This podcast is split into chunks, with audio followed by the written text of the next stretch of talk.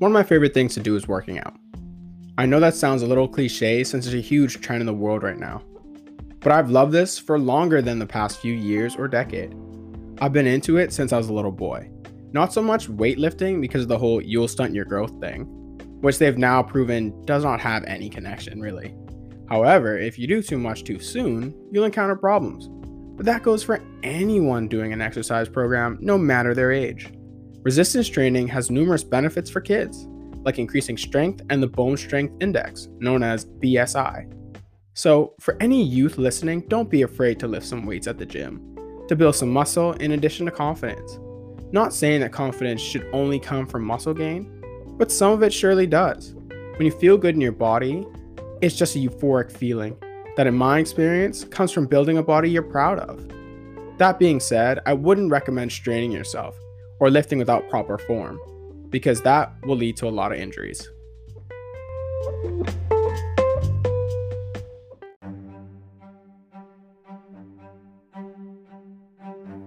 Living a healthy life should be simple, fun even, and at times a little challenging. Our daily lives are already filled with so much these days, and our health suffers for it. The Fend for Your Health series is here to change that, giving you tips and suggestions to live a happier and healthier life. Hosted by me, Ethan Harding.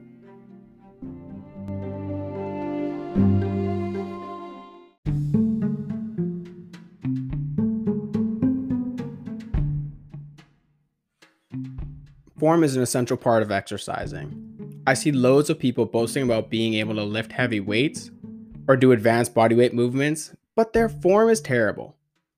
Think of this as ego lifting, which does way more harm than good, especially as it progressively gets worse as the weight increases.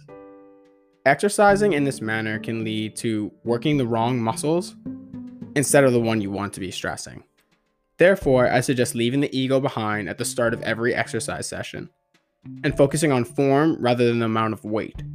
Ask someone to check your form when trying new movements as well as old ones. They might notice areas of improvement that you missed. Doing some research online is also a good option to find visuals from reputable sources or personal trainers. Jeff Nippard has some amazing science based content, as well as the Fend for Your Health Instagram page. Sometimes the slightest angle change can be the difference between working the muscle correctly and injuring it. Even I adhere to this advice when trying new movements. Majority of the time, there are a set of progressions to help prevent poor form and instill a strong base to build upon. Especially when focusing on bodyweight movements that rely on having a strong foundation in various areas to properly execute the movement. Compound movements require the same treatment, to activate each muscle properly instead of certain ones compensating for others.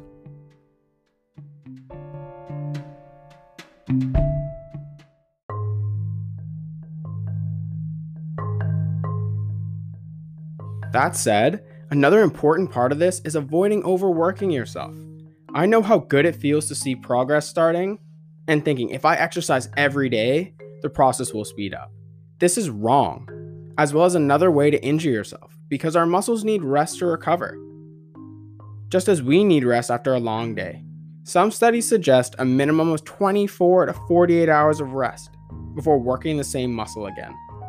I honestly live by this. When we don't allow adequate rest to happen, it not only opens us up to injury, but a variety of other side effects, such as increased muscle soreness, fatigue, even a drop in overall strength and performance. The scary part is, that's not even half of the side effects of overtraining and lack of rest. In the coming weeks, there'll be another episode expanding on this further. However, training two times a week for 30 minutes or less is not sufficient for drastic change. It doesn't allow you to properly focus on each muscle group. Don't get me wrong, it is definitely enough time to make changes toward a long term goal, but it won't yield fast or efficient results. Exercising is a full time lifestyle, which is basically a second job, and thus it deserves three to four days of lifts in conjunction with two days of cardio. If you're doing less than this and expecting to have results like your favorite fitness inspo, you'll surely be disappointed.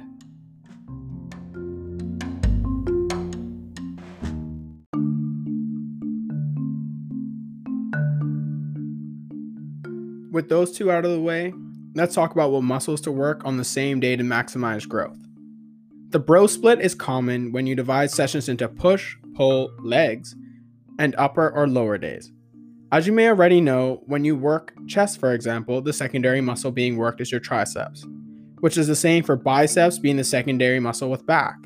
Therefore, choosing to work these right after on the same day is an obvious choice, since they are already getting a little tension anyway. It's not essential to do this though.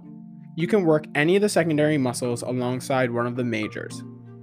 From my experience, doing a four day split consisting of legs one day, shoulders, triceps, and traps another, back and biceps, then chest on the final day leads to noticeable results. I do core and cardio days after shoulders and after back day. In some cases, this only leaves a 24 hour break between two sessions instead of a 48, but it's not too detrimental.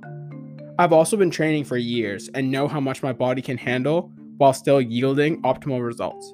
For newcomers, I suggest avoiding more than one 24 hour break day a week until you know how much your body can handle.